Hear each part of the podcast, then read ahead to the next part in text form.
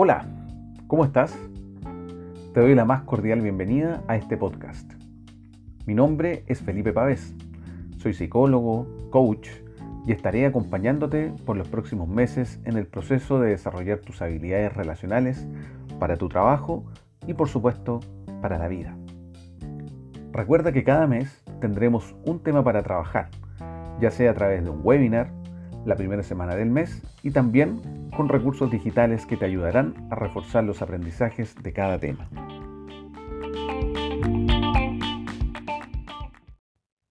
El tema que estaremos trabajando durante este mes es la resolución de conflictos. Y aquí te quiero invitar a que te detengas unos minutos y recuerdes un conflicto que tuviste durante las últimas tres semanas.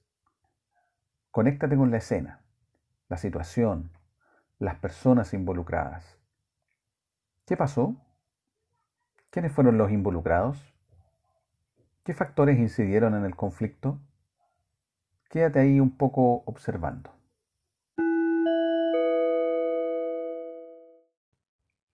En nuestro webinar pudimos darnos cuenta de que el conflicto siempre parte desde uno mismo, por las creencias asociadas a él, construidas en base a nuestra historia y nuestras experiencias. Junto a estas creencias aparece una emocionalidad que predispone nuestras acciones frente a un fenómeno que es natural y propio a las relaciones humanas, como es el conflicto. Para una persona, el que su pareja deje tirada la toalla en el suelo, por ejemplo, es sinónimo de conflicto, pero para otra no significa nada. Dado lo anterior, lo primero que debemos hacer a la hora de mejorar nuestras habilidades en la resolución de un conflicto es revisar la parte que nos toca a nosotros, hacernos conscientes de ella y administrarla en función del propósito que queramos lograr. Te voy a compartir una técnica que te ayudará, por un lado, a ser más consciente de tu parte en el conflicto en términos de tus emociones, pensamiento y voluntad en torno a él. Y por otro lado, te dará una guía para abordar una situación conflictiva y la respectiva conversación que pudiera conllevar. Para hacerlo, vamos a utilizar la situación que recordaste como material para ejercitarla.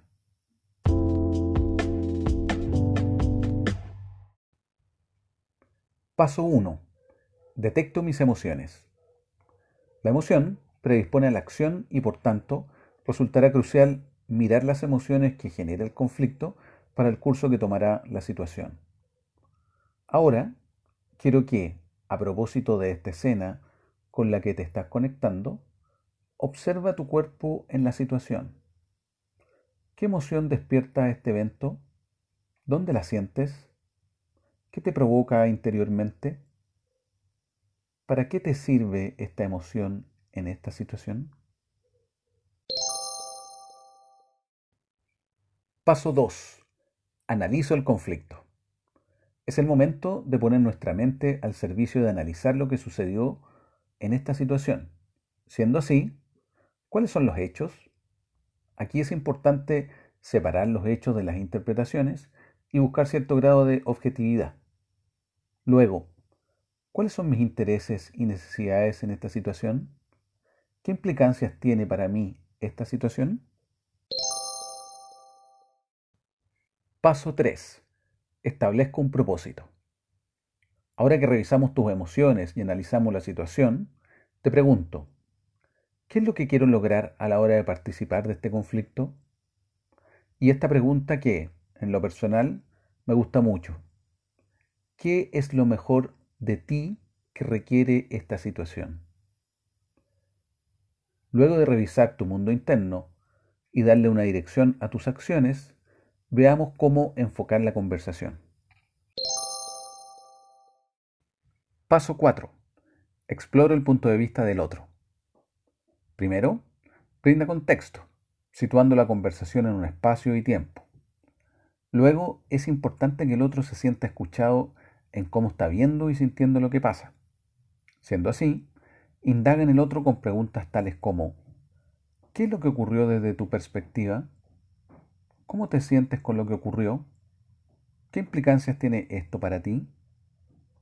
Una vez que has explorado y entendido al otro, finaliza con ¿qué ayudaría a solucionar esto? Paso 5. Muestro mi mirada y mis necesidades. Utilizando las mismas preguntas del paso anterior, señala ahora al otro cómo ves tú la situación, cómo te sentiste y qué implicancias tiene esto para ti. Finaliza planteando qué cosa ayudaría a solucionar esto. Paso 6. Genero acuerdos para la solución. Una vez que ambas partes han mostrado sus percepciones, resume las opciones que han aparecido en la conversación e identifica aquellas que integran ambas perspectivas. Ayuda ahora a buscar un próximo paso posible en la línea de avanzar.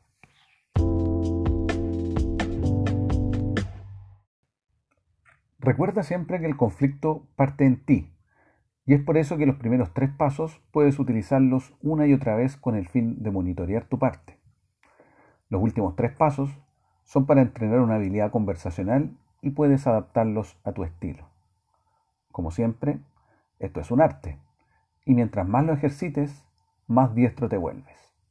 Te invito a practicar.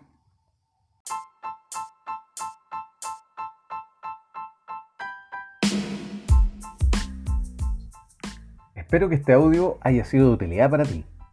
Recuerda que mes a mes nos veremos en nuestro webinar y el área de clima estará enviándote el material digital para que armes tu propio maletín de recursos. Aprovechalo y difúndelo con tus compañeros. Nos vemos el próximo mes. Éxito.